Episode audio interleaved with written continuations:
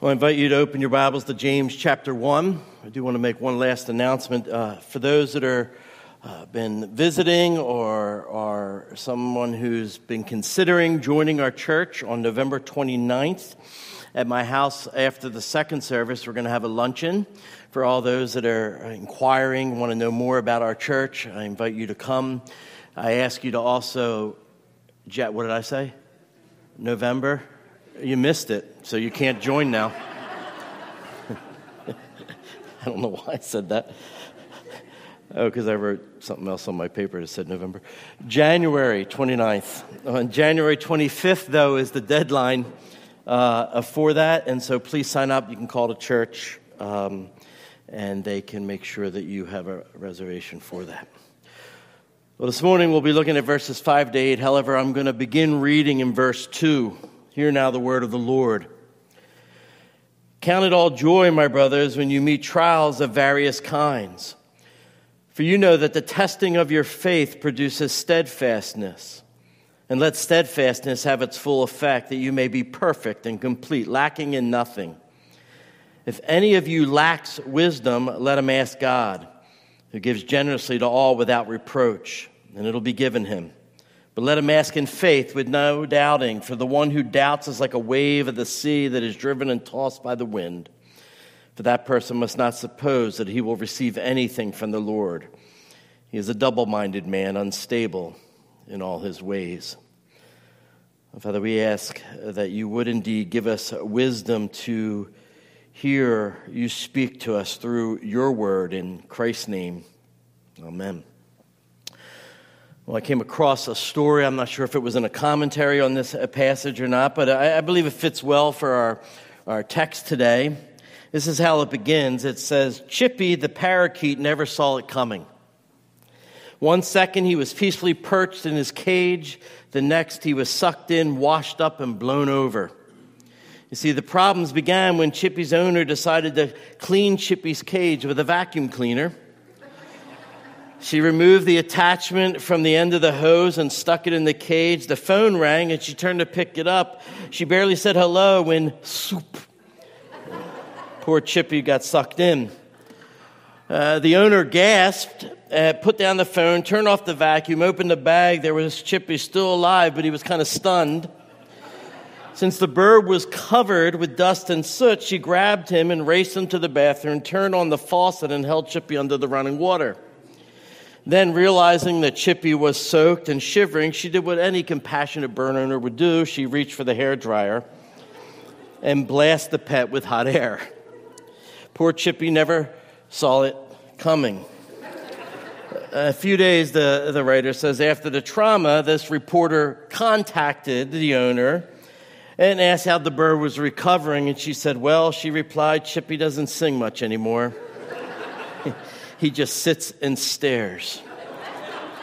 And then the writer wrote, It's no surprise, sucked in, washed up, and blown over. That's enough to steal the song from the stoutest heart, says the writer. Now, see, that silly story, and it is a silly story, maybe not for Chippy, but it, it's, it's a silly story, illustrates what trials can actually do for us. We're talking about trials, we did that last week. They can steal your song. See, uh, Chippy was having a hard time, what? Counting it all joy. And see, we have the same struggle if you do not understand the reason, if you don't understand the reason and the ultimate outcome of trials, why they're brought into our lives, if you don't understand that every single trial that you do face, every single one comes from the gracious, loving hand of your sovereign Heavenly Father.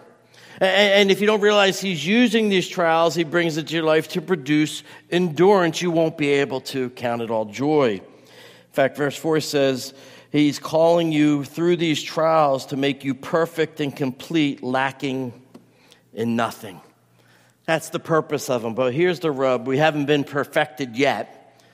And we're not perfect yet. And so the potential to lose our song, like Chippy did, the potential to feel sucked in during trials, to feel washed up and blown over, the potential to count it all misery, actually, rather than count it all joy, is all too real.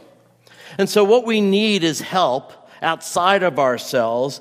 And James, in this paragraph, tells us that help is indeed available for us. Now, I want you to notice something here how James connects the two paragraphs. In verse 4, what we ended with last week, complete, lacking in nothing, he says.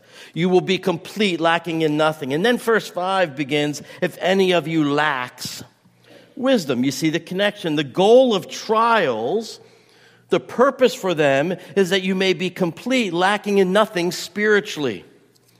It's the goal of spiritual maturity.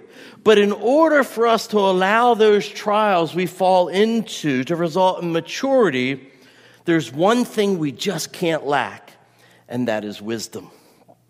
That's what James says.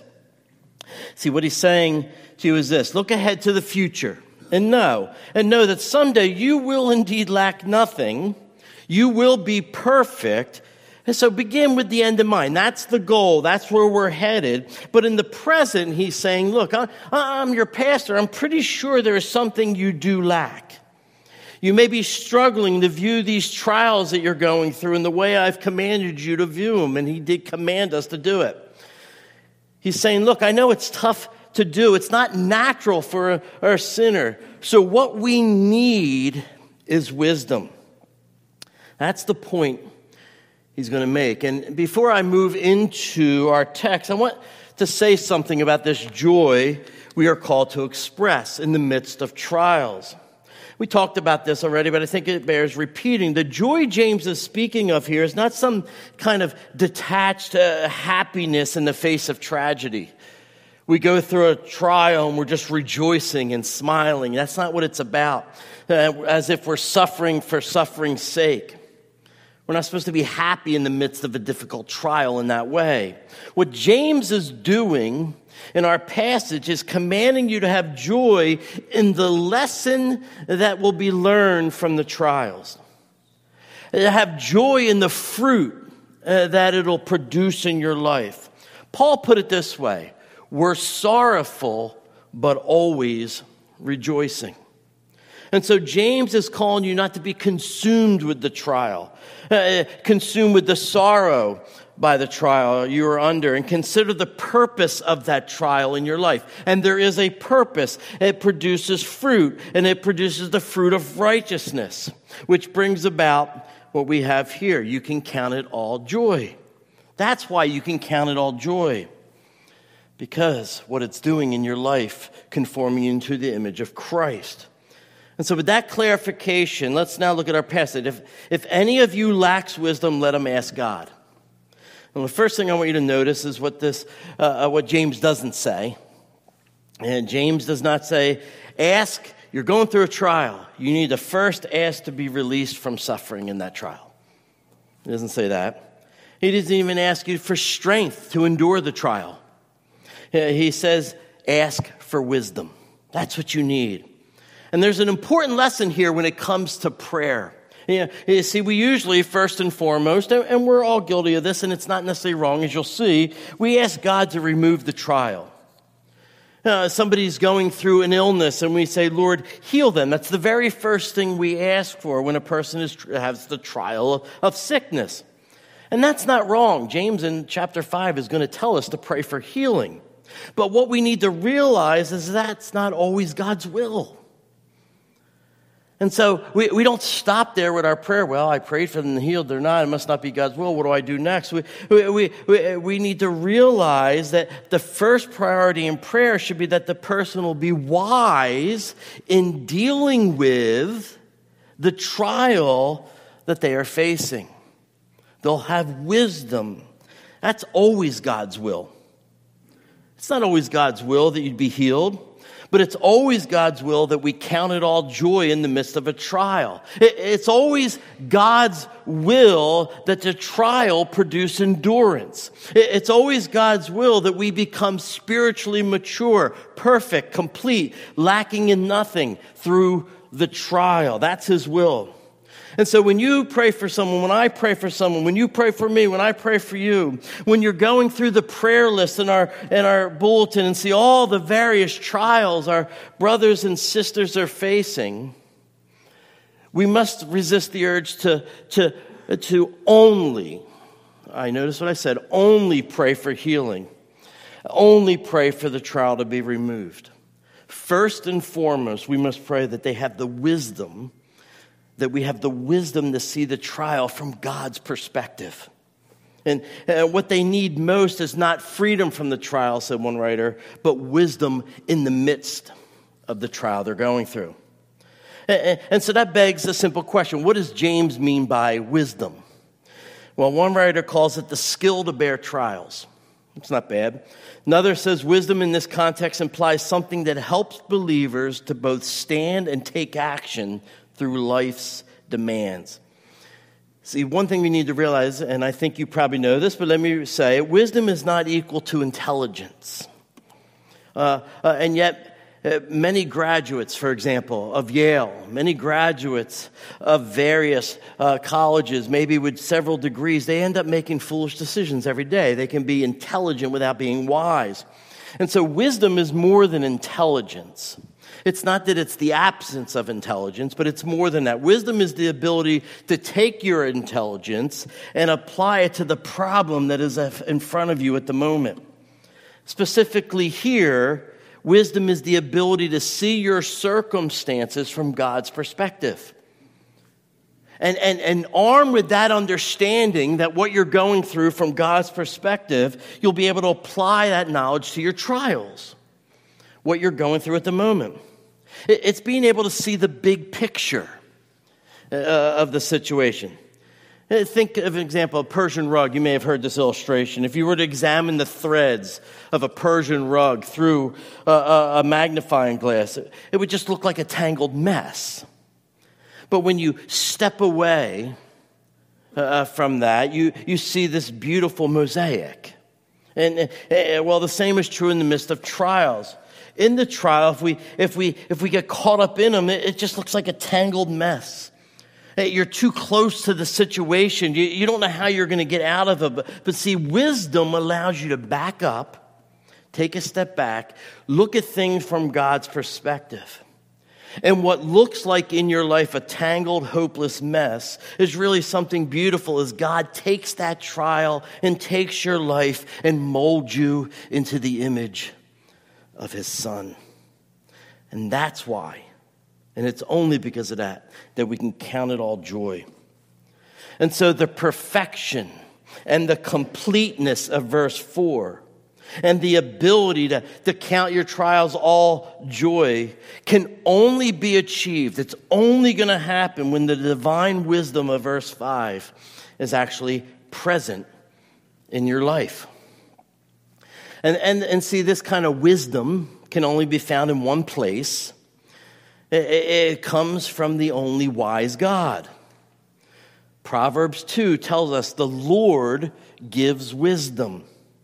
He's the source of all true wisdom. And so James says, Ask him. Ask him. And then James says something amazing, and he will give it. He, he knows he will. He knows it. How does he know? Because he knows God. He knows the biblical God. He understands God. Uh, uh, uh, has taught. He's learned so much about God and all about God's promises, and, and so he's certain that God will fulfill His promises. The promise is great. It's a great promise. Ask for wisdom, you will receive it. It's a promise, but it's a great promise because we have a great God who makes it. And that's what you need to understand in the midst of this. James teaches us here three truths about God that we need to remember when we ask the Lord for wisdom.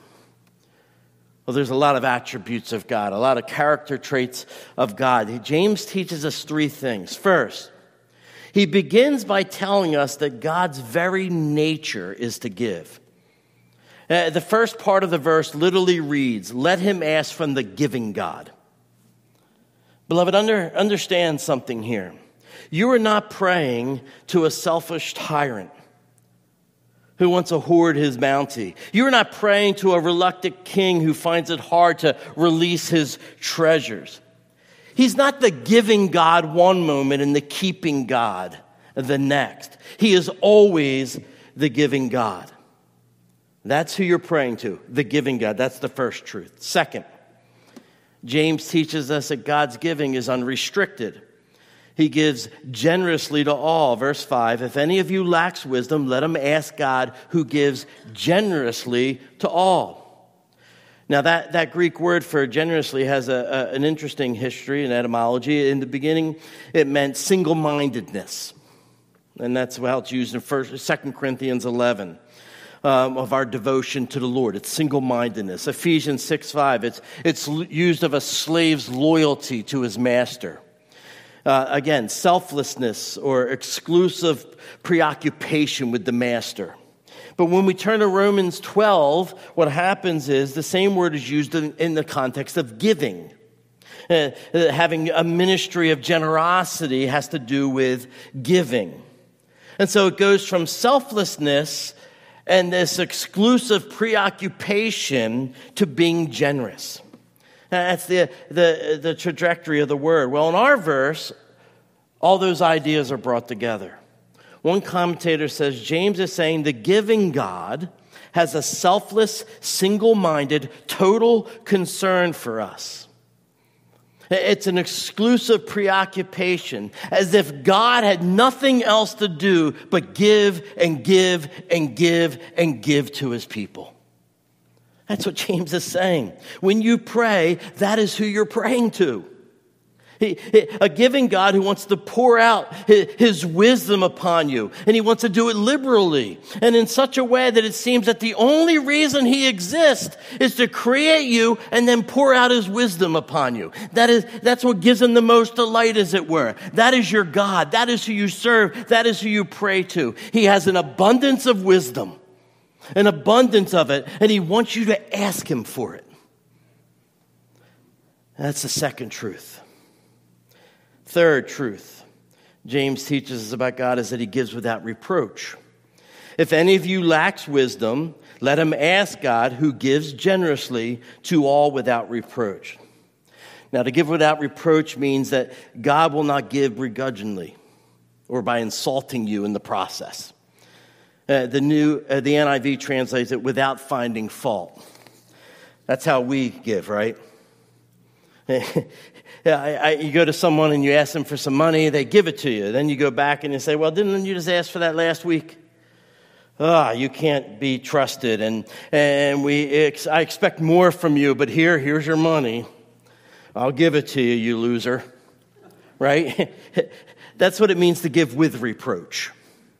I'm willing to do it, but I'm going to make you feel terrible in the process. Well, God doesn't do that. Uh, eh, God will never say, Didn't you ask last month for wisdom? And you're asking again? Wasn't that enough? Stop bothering me. It's not like that, right? That's not God. God will never chide you like that or scold you for asking. And the truth is the opposite. The more frequently you come to the giving God for wisdom, the more welcome you are. That's the image that James is portraying to us here. It's the very nature of God to, to be giving. And when he gives, he gives without limit. And when he gives, he gives without finding fault. He never tires of doing good for his people. Never. And so, you know what that means? It means if we don't have the wisdom to count it all joy when facing trials, either one, we're not saved, so God's made no promise to us Two, we haven't asked and so we haven't received. Or three, we haven't asked in faith with no doubting. That's what we learn here in verses 6 to 8. Look there. But you have a giving God. He wants to pour out his bounty of wisdom upon you. All you have to do is ask. But when you ask, ask in faith with no doubting. For the one who doubts is like a wave of the sea that is driven and tossed by the wind. For that person must not suppose that he will receive anything from the Lord. He's a double minded man, unstable in all his ways. Now, verse 5 was positive. You're praying to the giving God, and he wants to be generous and give. This verse is a challenge. One commentator said, verse 5 establishes the unquestionable sincerity of God who desires your progress and holiness and therefore will not withhold from you the wisdom needed to mature. Verse 6 to 8, however, raises the question of your sincerity. Are you committed to God or are you trying to keep a door open to the world? Do you have a foot in both camps? God's mind is clear. I want to give. But are you double minded? That's what James is saying. Now, the doubt here is not intellectual doubt, it's a conflict of loyalties. Uh, it's not a question of whether God exists, but about the kind of God he is. Is he true to his word? Can he be trusted? Is he truly a giving God? Basically, the thought is that of making up your mind between different alternatives. A person who doubts in this way is not committed to either way. They, they kind of take a neutral path. And so the opposite of faith here is not unbelief, but a doubt that draws you in two different directions. And James is going to illustrate that for us by pointing us to the ocean. The doubter, he says, is like a wave of the sea that is driven and tossed by the wind. You're blown in all different directions. And, and a picture cork is kind of floating on the surge of the sea. It's driven and tossed by the wind. First going one way, then it's going back the other way. The waves cannot make up their mind. And neither can the one who doubts. He's a double minded man, James says, unstable in all his ways. That's verse 8. Now, the, the Greek word here for double minded, it's only found in James. It means two souled or a divided soul. It doesn't mean two faced, it means facing both ways. This person is for the Lord. They're ready to worship and they want to persevere in prayer. That's all true. And at the same time, they're clinging to the world. And uh, they are attempting to face two ways simultaneously toward the world and toward the Lord. And the result of such a man, James says, is he's unstable in all his ways. He's like the man who has his feet in two rowboats, uncertain which way he wants to go, and eventually what's going to happen, he's going to fall. And so the point, uh, beloved, is if you're not stable with God, you'll not be stable at all. If you're a double minded man or woman, you will never keep a steady course. And in the midst of the trial, in the midst of the storm that you face, You'll never have rest in that trial. You'll never have peace. Your life will be like the tangled mess that you think it is when you're looking only at the trial. Now, let me be clear on something. As you're thinking through this, this is not a name it or claim it verse. It's not claiming that if you just muster up enough faith, if you really try hard, you will get whatever you ask. And if you don't receive the blessing, well, it's because your faith wasn't strong enough. That's not the meaning of this. Remember the demon possessed boy in Mark 9? He got what he needed. Jesus healed him even after he confessed this I believe, but help my unbelief. And so James is not asking you to suppress your doubts or, or drum up enough emotional feeling of certainty uh, to, so that you will get, away, get what you want and kind of pretend that you don't have doubts. What James is saying, I'm calling you to a commitment. I want you to make a commitment. The doubt here has not, and not the doubt that God will do something specific, but you kind of doubt in general. It's a doubt about following God is worth the effort. I mean, you do it. He's not speaking of the strength of your faith, but the quality of your endurance. If you want wisdom, you must ask for it, and then you must endure in it if you desire to have it. Otherwise, James says, you must not suppose that you will receive anything from the Lord. And so here's the challenge Will you wholeheartedly commit to God, or will you vacillate? Will, you believe the Bible when it says that God is a giving God, that He's a, a, generous God who desires to pour His wisdom into your heart like a, a waterfall? Or will you just doubt it? Well, I don't know. Maybe He's like that. See, this wisdom won't come automatically. It is gained by self effort and thought. It won't be gained by this self effort, right? Or, or by thoughtless prayers. If you're going to receive this wisdom that you so desperately need, by the way, that we all need when we face trials, you must ask in faith. Literally, the passage reads, You must keep on asking in faith. You must persevere. And so it's a call to a commitment, a long term commitment. It's a call to believe the, the biblical truth about God and who He is. It's a call to trust in His promises as they're laid out in the Word. It's a call to persist in prayer, asking for wisdom. It's a call to faith, a faith in a God who gives, who gives His Son for your salvation and gives you wisdom to endure. It's a call to surrender your heart to God through Jesus Christ. That's what James is calling us to.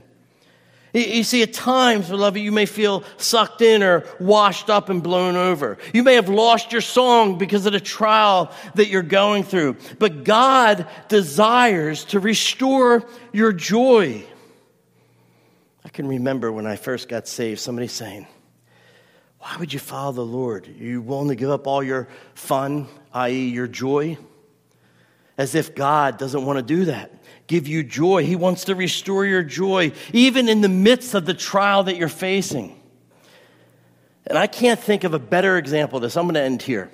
I can't think of a better example of this than Joni Eareckson Tada.